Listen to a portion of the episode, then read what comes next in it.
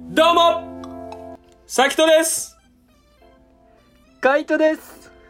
はい、始まりました。イフ第19回放送です。よろしくお願いします。よろしくお願いしますはい、ということで、いや、なんか、すごいね、暑くなってきましたけど、本当だねうん、暑くなってきたと同時に、やっぱこのイフもね、その、なんてやろう、ちょっともしかしたら僕らもその暑さに押されて、ちょっと過激になってしまってたなっていうところもありまして、えいやなんかすご いね反省してるんですよねそのうんなんかいろいろ言わんでいいことも言ってたんちゃうかなとかあの特に前々回とかかなダービーについてとかああシュ確ーかトのにフッねトボールの回、そあうそうそうそう、うん、なんかまあまあ第三者じゃないですか特に、うんなんかガンバの回とかはね結構何言ってもまあ許されるというかゆるそれはあーまあ何言っても許されるは嘘やけど、けー、どままあ、あ好きだからこそねそうそうそうそう、まあ、ある種サポーターっていう当事者的な立場があれやけどちょっとまあうんいろいろ FC 東京とかの話ね いらんことも言ってたかなと思ってなんかすごいね反省反省してるんですよそうなんですねそうなんかもうあれ聞いててなんかちょっとテンション落ちたなあ本当うにん全然いらん話してるわと思ってへえいやそうだから気をつけようと思ってだから今後ねもうちょっと「if」は丸めでもうどう声やったも発ちっ言ちゃいはもせんずな今うん。声をしょぼめて。 声はしょぼめつつね。うん、ちょっとやっていこうかなっていうふうには思ってます。すすごいなんかすごい。はんなりしてる、ね寂、しいとは思うんですけど。まあまあ、ちょっと京都出身や からね。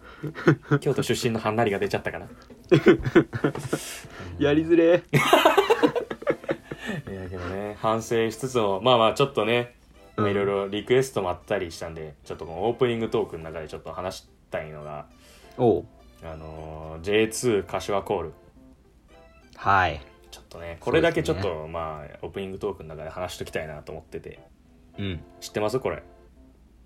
なんかまあかん軽く聞きましたよああ軽く SNS とかでも SNS とかでうん僕はスタジアム見に行ってておうガンバ大阪対柏レイソルガンバホームパナソニックスタジアム吹田でのすごい試合見てましてだからはいもはいうはい実際見ましたその J2 柏コールもうんでどういう流れかっていうと、まあ、どういう流れ別に流れ説明するも何もないですけど、まあ、普通うにん試合は3対1でガンバが勝って試合終わってその、えー選手とかバッて挨拶ねお辞儀一礼して、でレイソルの選手たちがえーレイソルのサポーターの方にその試合終わって挨拶しに行く時ぐらいに急にね、そのそのなんかコールリーダーが始めたとかじゃなくてその一部のサポーターから始まってそれが広がったみたいな感じなんですけどあの J2 柏 J2 柏みたいなコールがバーって広がってであそうでそれでなんかその終わってたらまだあれやったかもしれないですけどその選手が、ね、ガンバの選手たちがそれはやめとけみたいなジェスチャーをしてそれでコールが止まるっていう、なんかちょっと異様な光景というかーうんうんでしかもその後ですよねそれが終わってで試合後のインタビュー監督のインタビューで監督が、えー謝罪していてあのおーそう相手チームにリスペクトのかけるような、えーことがあり申し訳ありませんでしたというのを監督からポヤトス監督の口からあってでさらにはへー次の日にですようん次の日にクラブとして公式の声明でしかも社長さんのね名前も使って使ってというか社長さんの声明としてクラブから正式に、うん、リスペクトのかけるような行為が今後ないようにみたいななんかそういう声明が出たっていうそんな流れがありましてでこれに対してね結構その、まあ、ガンバサポーターの中でもいろいろ意見は分かれつつで他のクラブのサポーターからもなんかいろいろうんああだこうだっていうね意見が出てまあっていう、あはいはいはいはい、ところで、はい、っていう感じで。で、あのね、丸くいくとかやったんですけど、ちょっとこれだけ意見言わ し、あの、リクエストがあったんで、まあまあ、はい確かにぜひねそこうこそはうそう、一応僕の思ってることを話しておくと、はいその、まず、えークラブ側からの声明は出してほしくなかった。正直。おおそれはなぜまず、えっと、この出来事の良し悪しは、あの、一旦置いといて、その、うんけどそもそもクラブがこうやって何かを例えばこれがもし犯罪行為を起こしたサポーターがねうんとか、ね、過去にもあったかもしれないですけどそういうのに対しての声明だったら分かるんですけどなんかこういう、なんていうの別に犯罪ではないわけじゃないですかうんまあ、一種の煽り合いの行き過ぎたところやったとかなんかそういうのはあるかもしれないですけどうんっていうところでなんかこういうクラブの声明が出すクラブとして声明を出すっていうのはある種そのサポーターの表現ができるっていうのがスタジアムのいいところじゃないですかサポーターがはいはいはいはいお客さんが行って自分の感情を表現できるっていうののここの表現を制限してしまってるうんとかあとはそのこういう風に応援してくださいっていう先導もっと行き過ぎるとになりかねないっていうなんかそういう意味で言うとあんまりクラブ側から何かを出してほしかったあ欲しくはなかったなっていううんこれ結構多分ガンバサポーターの多くの方も思ってるんじゃないかなっていううんうんところでただその行動じゃあこの J2 柏コールに関してどうだったのかって言われるとなんか僕はなんかえっとその現地で見てた時はああんまり何にも思わなかったんですよ正直あおお そうなんだそうそうそううそうそう要はその浦和がまずやってたからはいはいやつ浦和が J2 柏コールやってその後にガンバもやられてるんですよ実は今シーズンあそうなんだ J2 大阪 J2 大阪って言われてでこの時のガンバをガンバサポーターの態度としては、うんあのまあ、もちろんねはふざけんなって思ってる人もいたかもしれないですけど結構大半はなんていうの笑ってたという かそうそうそうなんていうのもうもう言うてくれみたいなどっちかというと、まあそうそうそういや関西だねもうクラブもこんな感じやからもういやもう言う言うてくれみたいなもうみんな目覚まさせるために言うてくれぐらいのうわまた言われてる言われてるみたいなノリああそうそうそう受け皿としての強みがまあある種ガンバはあるからそのうん大阪人っていう気質とかも含めてっていうのでなんてやろう別になんともなかったんですけどやっぱりこのレイソルの今の状況とかレイソルのサポーターの方々っていう人たちに対してだからこれは僕浦和に対してやるんやったらなんともなかったと思うんですようんうんけど、まあこれやをり返しはねね今のこの状況を考えてまあなんてやろうまあいじめに近いあれですよねもう受け手側の印象というか、うんうん受け手じゃないですか結局受け手うがんうん嫌やったらいじめになるし嫌じゃなかったらいじめじゃないかもしれんしっていう、うんうん、なんかそういうところなんかなっていうっていうのもひっくるめて僕は一応ツイあのね誤解を見そうだったんで 1, 回ツイートしてそのツイート消したんですけどそのツイートの中でそのあんまりかっこよくなかったんじゃないかなっていうおーそうなんかかっこよくないことが一番の問題かなと思ってでそこの原因が何なのかっていうと今話してたところうんなんかなっていうでクラブとしてもやっぱ方向性としてはかっこいいクラブになっていきたいしそっちの方が強くなるしっていううんうん、ところでねなんかそこはだからそういう意味でなんかクラブ側ももしかしたら声明出したんかなとかクラブの方向性とかあ、ーうんなるほどねちょっとそれは深読みしすぎかもしれないしい実際のね真意は分かんないところですけどっうんていうのとあともう一個だけ言うとそのやっぱ今回一番大きかったのは選手とか監督がねそうやってそのやめてくれっていう意見をジェスチャーであったりとかインタビューで出たっていうなんかそれが一番良くないなっていうのは思っててあよくないんだいやだってその、ね、クラブが強くなるためにササポーターができることっていうのはもうこの選手たちを後押ししたりとかもう時には変なプレーしたらブーイングもするしっていうそれによってクラブとして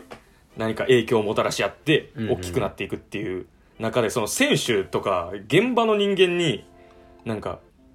悪い影響を与えてしまってるわけじゃないですか言ったら。うんう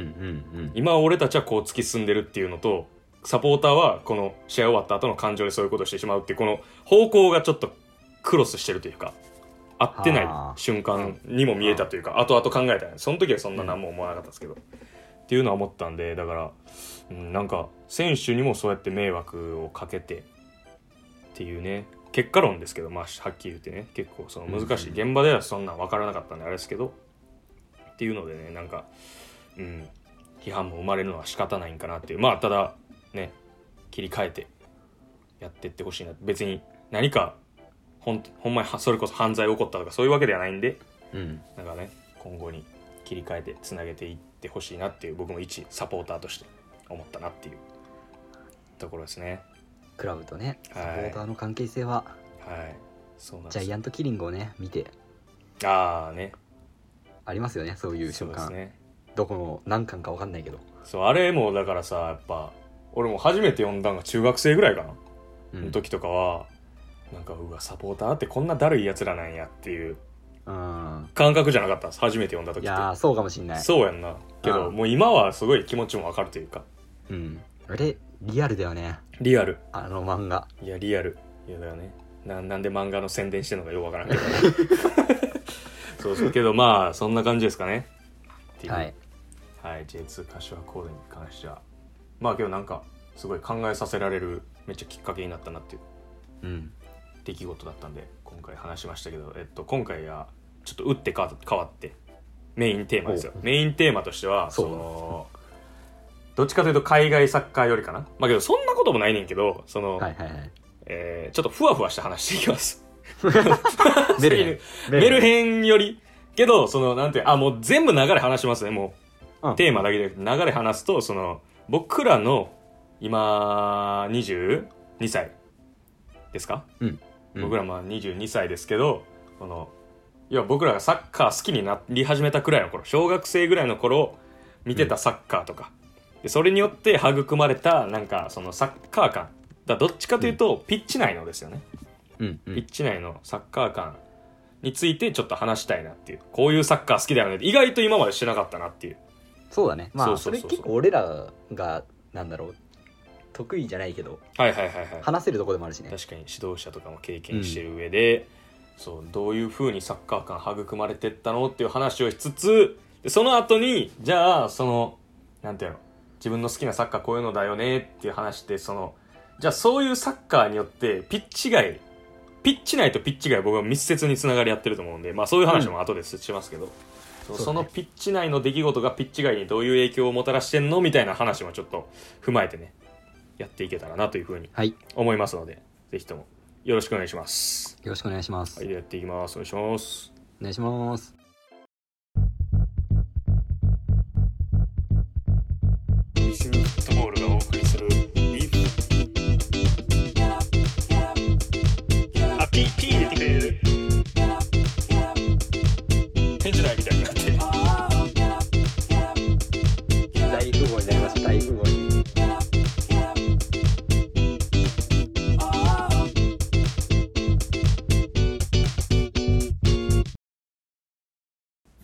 はい、ということでよろしくお願いしまよすろ。しくお願いしますえー、じゃあ話していきましょうか。メルヘンな話。メルヘンワクワク。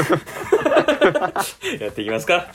いやーね、けど僕ら、え、何歳から実際そのサッカー見始めましたその、がっつり。うわーえっとねえでも俺初めてちゃんとフルでサッカー見たのはねワールドカップ だねあー2010 2010いやもう俺ら世代はそうよね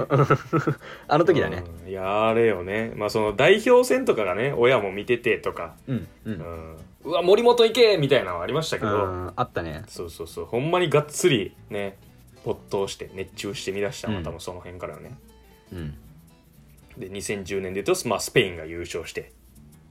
しいやーねイニエスタねイニエスタが決勝ゴール決めて、ね、っていうところでしたけどどうですかその辺からもう結構サッカーがっつり見てっていう感じですか回答はえーっとねその時にサッカー見ることが面白いなっていうのはなんか感覚的にはあってどこのファンあのサポーターとかじゃなかったんだけど、はいはいはいまあそれはあってでえっ、と多分その後に多分その次のね年にねあの1011シーズンの,、はいはいはいあの CL 決勝バルサ対ユナイテッドバはいルサ対ユナイテッドが多分その時にあったんだよねはいはい多分次の年だったはず俺が小5だったから確かはいはいはいでやっぱその時にサッカーを見るっていうかなんか、そのなんて言えばいいんだろうね日本代表ってある意味さこうホームでもあるじゃん俺らの、はいはいはいなんかそれ以外のサッカーを見てあーなんかサッカーってこんな漏れんだっていうのをあ思った記憶をがあるねあなるほどねうんいや俺結構見始めたんさもしかしたらいやちょそのその当時の記も記憶やから鮮明には思い出せへんけどうんその普通に海外サッカー知ってるやつの方がかっこいいみたいなと思って た多分でそう、ね、今考えたらなんでなのなっていううんので言うとそのやっぱ俺ら世代ってもう稲妻イレブンなわけようんうんもう爆流行り稲妻イレブンってね当時当時、今もあんのかアニメ漫画、うんゲームとかがね、うんめちゃめちゃ流行ってるで超次元サッカーなんてねは銘い打はいってやってますけど、やっぱあれがねもう学校でもサッカーしてる人してない人問わずおもう男子はみんな好きでゲームとかもやっててみたいな、っていうのにちょっと僕が車に構えてというかあそうなんだそうそうそういや知ってるし、うん、そう別に見るしゲームもやってたけどうんなんていうのもう最前線にはおらんかったうんそうでどっちかというとだからやっぱすでそんな時に海外サッカーとかめっちゃ見てるやつと合宿かなんかでその僕の小学校のチーム合宿でホームステイだったんですよほうそうなんか姉妹都市のクラブとかうんみたいなところにホームステイででそこ泊まったやつとかがめっちゃ詳しくてサッカーうわなんかそれいいなと思って、えそー、そっからが入り口かなでそっからまあいろいろ試合とかを見るようになってうんまあ、結構そのもう最初の段階で離れる人もいるじゃないですかその試合見んのあんま得意じゃないかもみたいなんで、うんでもあんまそれもなくてで結局ねもうワールドカップが来てめっちゃハマったっていう、あーそれこそもうワールドカップの決勝とかもえマジで盛り盛らずに多分100回ぐらい見てるんじゃない多分あの試合スペイン対オラ ンダマジでそうもうあの頃の実況解説とかもなんかプレー見たら思い出せるぐらい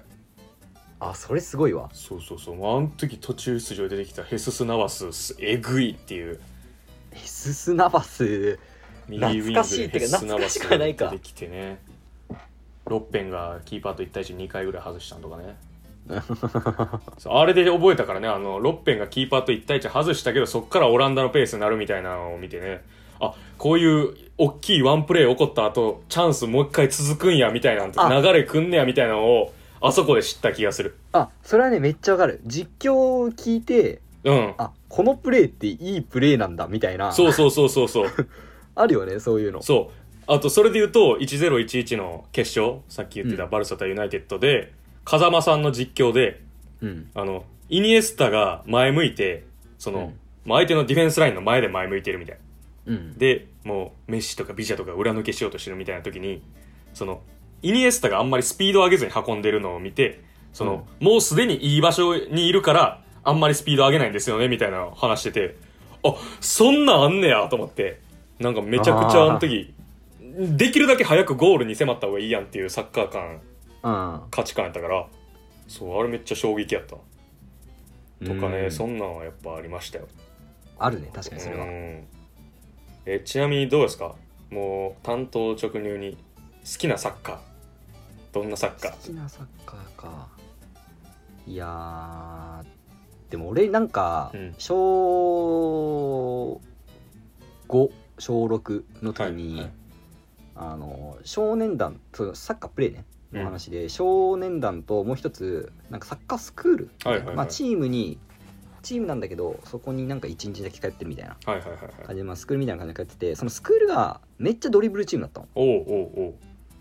まあ、ドリブルだけど2人組なんかこう22とかは全然やるみたいなはいはいはい感じのところでなんかそこの結構サッカー界に影響は受けててええなんか結構こう個人うんがやっぱこう輝くようなサッカーとかはすごい今でも好きだしえその当時から好きだったなっていう感覚はあるえなるほどね具体的にはあでもどなうんいかうチーこムとかうどういうチームとかで言うとあでもやっぱペップ・バルサすげえ面白いなと思うしああはいはいけどなんかどっちかっていうと個人の方がすごい大きくてうんうんうんうんなるほど、えっとね、まあ、俺すごいこれいろんな人にも話してんだけど俺香川が好きなの、はいはいはいはいまあ、だから、まあ、ユナイテッドっていう経由にもあるんだけど、うんうんうんそう香川がすごい好きでその当時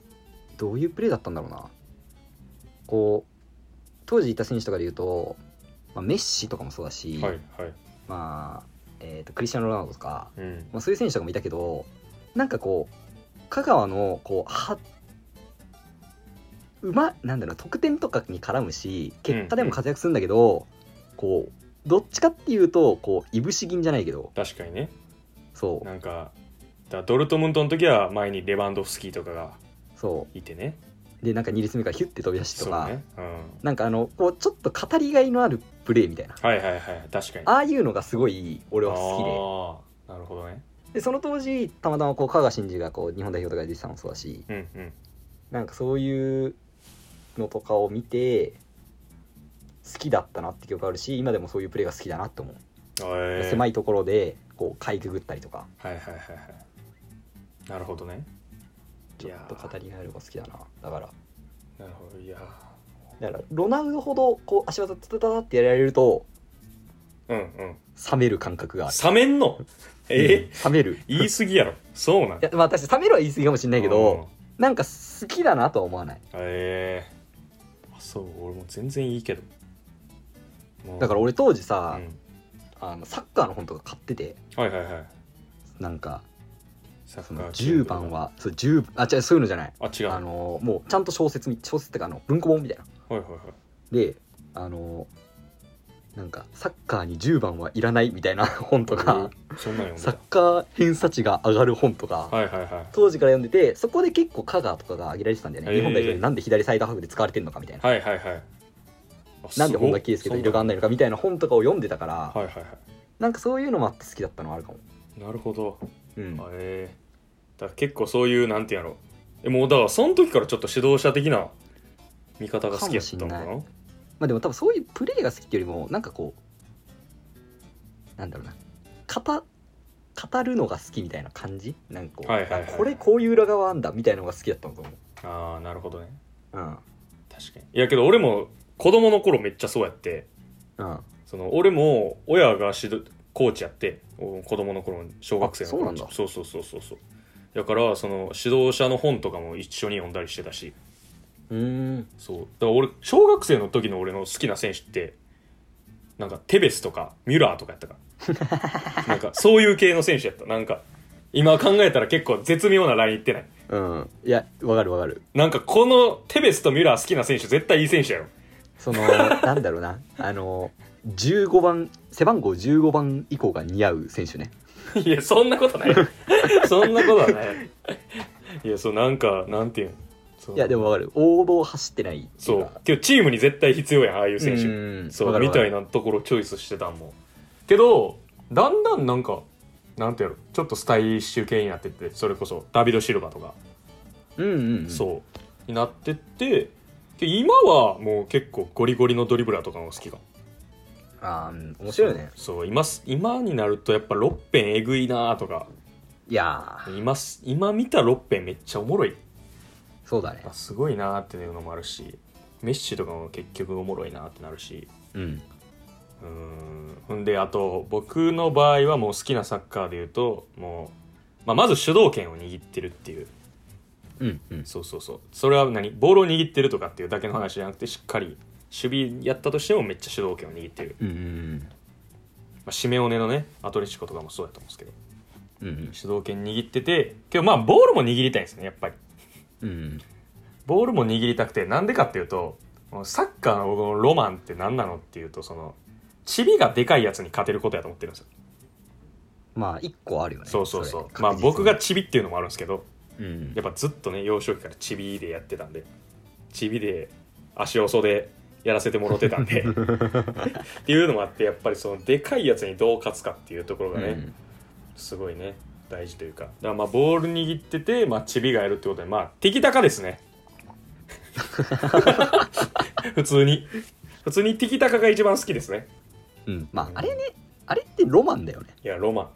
えそうっていうかでかいやつがボール握ってても敵高やと思わんくないこれ不思議じゃん、ななんだろうなそうだね確かにマンチェスターシティのこと敵高ってあんま言わんよ確かにねうんバルサペップバルサやなやっぱ敵高といえばいやてかまあペップ・バルサはねやっぱあの頃の憧れだったよね憧れ俺らのいやもうすごい、なんかそれはこうサッカー的にもそうだしう、ん、なんだろうこうこうやっぱ海外っていううんうんうんなんかそのバイアスじゃないけどうんはい、はいっていうのもあったしそのタイミングで日本来たってのもあるしうんいやかっこよかったなあの時のいやすごいよ今でも見るもんめっちゃうん俺も今でも見るめちゃくちゃ見る普通にダニア・ウベスとメッシのなコンビネーションとかてかそのだし指導者的にもいまだに見るもんねうん、あそこはめちゃくちゃおもろいよ、ね、完全そうにだねあそこのやっぱ影響を受けてだ,、から僕結構あれですよ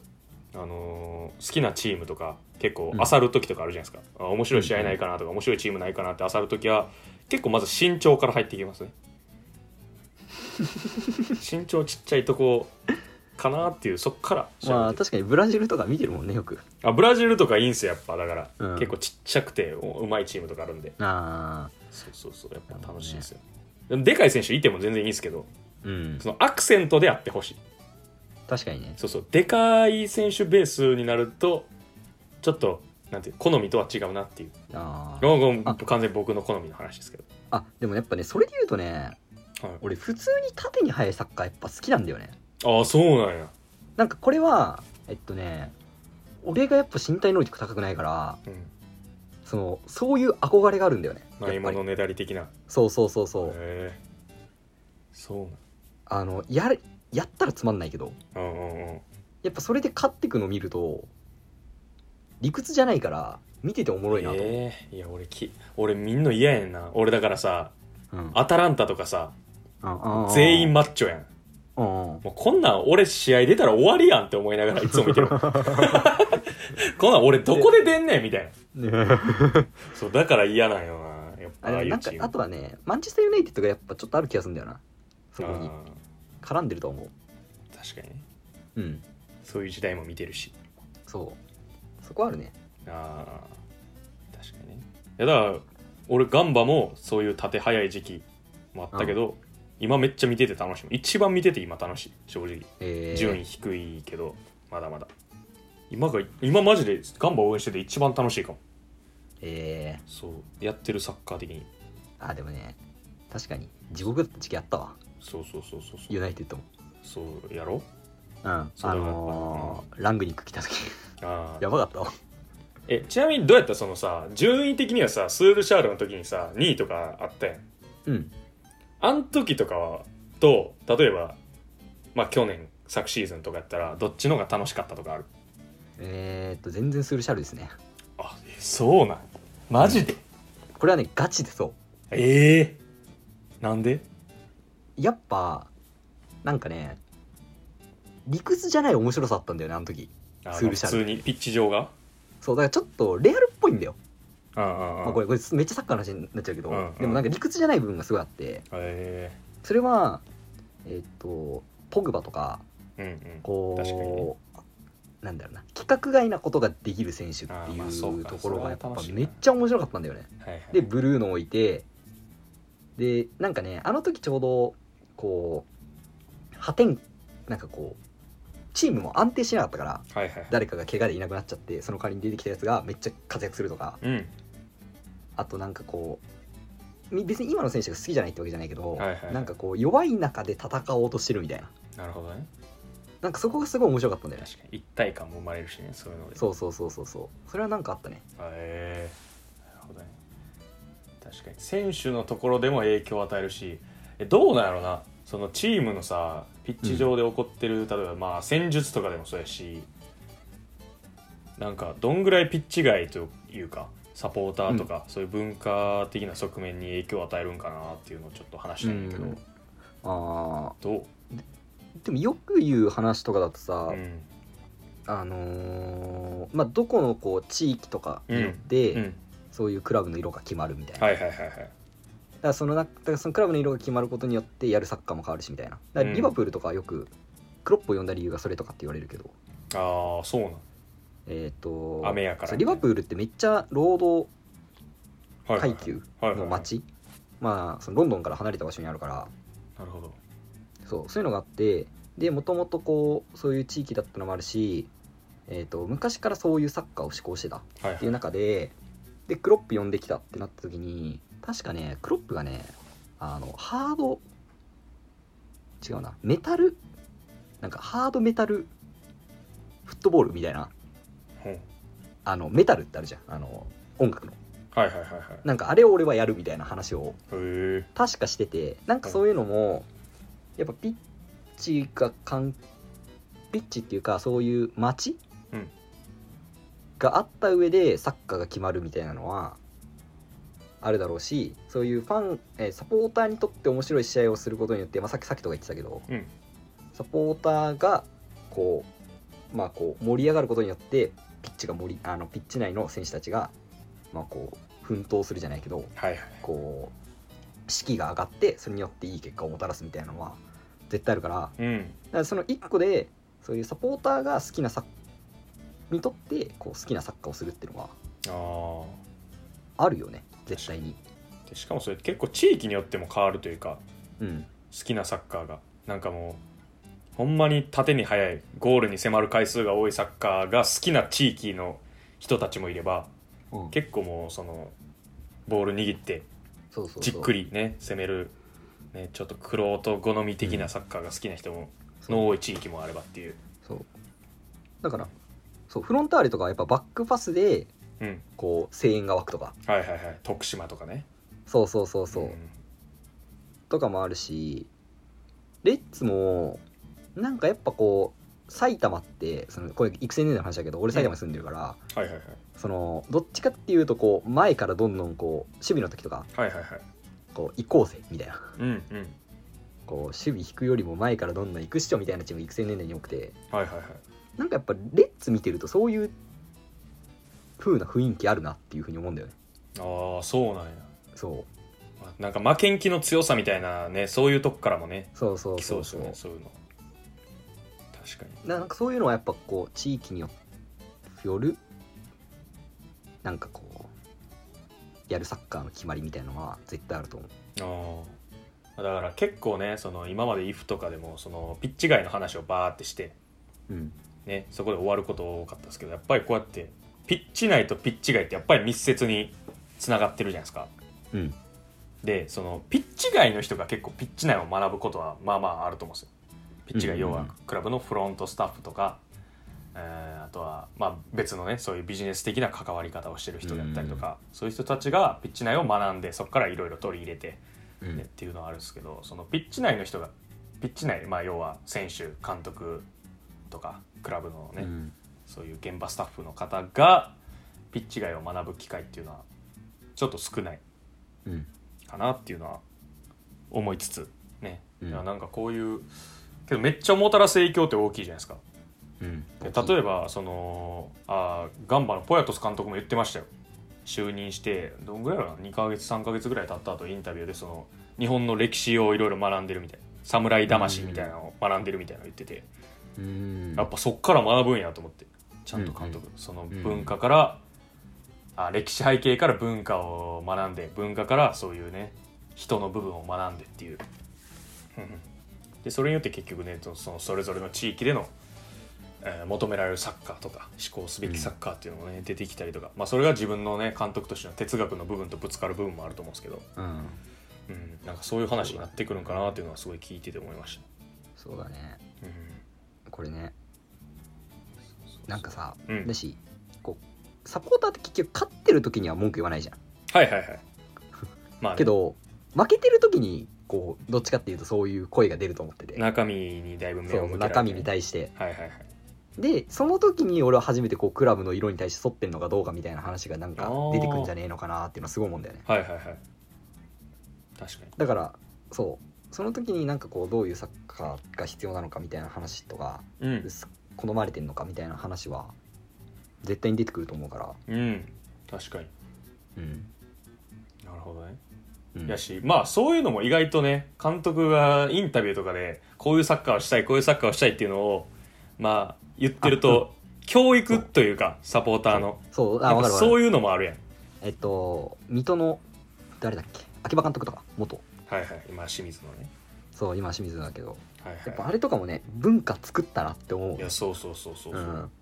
そういうねまあ一方方向的には一一方通行やけどそういうコミュニケーションもね、すごい大事だと思いますしうんなんかそこをねお互いの理解がすごい大事やなと思いつつでその上でねいいサッカーとか生まれたらなっていう結局やっぱりピッチ外のカルチャー、ね、サッカーのいろんなカルチャーとかありますけどやっぱりピッチ内は絶対切り外 せないいやーこれマジ声を大にして伝えたいよねそうもう結局やっぱりいいサッカーしてるチームはファンが増えるうんそのどんだけいろんないいしねクラブのフロントスタッフの方とかがいろんないい施策してて売っててうんでそれでファン増えるって言ってももう結局、まあ勝ち負けもそうですけど普通にやっぱ勝ち、ま、勝ってなくてもいいサッカーしてたファン増えることもあると思うし、うんね、その統計的にどうとかちょっと分かんないですけどいや僕は絶対そうやと思うんで、うん、なんかそのマジであるねめ、うん、ほんまにそうやと思うそうだからそのねほんまにお互いがお互いっていうかだからここも二極化するのもあんま良くないかもしれないですけどサッカー関わる人たち全員がねこうやって全ての方向にねベクトルにアンテナを張ってっていうのはすごい大事やなってなんかすごいみ聞いてて話してて思いましたいやーサッカーね面白いよねいやー知らないところいっぱいあるからうん、そうけどこんだけいろいろ考えてもやっぱ僕は普通にあのちっちゃいやつらのティキタカが好きですね一番おもろい結局な俺の俺だってこんなサッカーいろいろ学んできて何面白いって言われたらその わかんないサッカーって言い言い始めるからね縦ポン何が起きんの かポグバの緑シュートがいいとかさ確かにねいやけど多分人それぞれね好きなサッカーも違うし好きなサッカーないけどサッカー見てる人も多分っていうかまあそっちの方が多いか絶対うん多いと思うし、ねちょっとそういうのも「ハッシュタグイフ」でねそうだねはいなんか聞きたいよね好きなサッカああ確かにどういうのが好きかとかピッチ外のことでもいいですしねそのーそうれピッこそチ外でそそうそうそうこういうファン文化含めたね好きなサッカーみたいなとこも教えていただきたいですし、うぜひはいお待ちしておりますっていった感じで、はい、えー概要欄の方に SNS 貼ってますのでそちらのチェックとはいえあとこれ番外編とどっちがこれ先上がるんですかどっちだろ番外編う先か番外編先 かなということは、えっと、番外編が上がってると思うんで、まあ、これ聞いてくださってる方はもしかしたらもう聞いてるよっていう方も多いかもしれないですけど番外編でねあの僕らの主催するイベントに関しての話をがっつりしてると思うんで、あのまだ収録してない何話したかは全然知らないですけど、はいそうですねそちらの方をねご視聴よろしくお願いしますあそうあといあの番外編はね大輝が出てるんでああほぜんひまやほんまやおい今日言うん忘れてた大輝またおらんの忘れてた3連続おらんのか あ忘のれてたそう大輝ファンの方はね大輝ファンの方そちらの方に戻っていただい てえっていうか3人で撮ったん何回ないこれ何連続いや多分3連チャン3連チャンほんまに4連チャンぐらい4連チャンじゃ書いておらん回もだってあったよあそそううだね間挟まってないよ3人の回やばいよもうえなんか俺のラジオにゲスト来てるみたいな感じになってる 準レギュうんもうそんな感じやで今まあ、っていう感じでね、はいあのー今後だから僕のラジオゲスト来たい方もねお待ちしておりますので 確かに 確かにちゃうね確かに いえまあねそんな感じではいああとは Spotify のフォローの方よろしくお願いしますお願いします、はいっていった感じで終わりたいと思いますありがとうございましたありがとうございました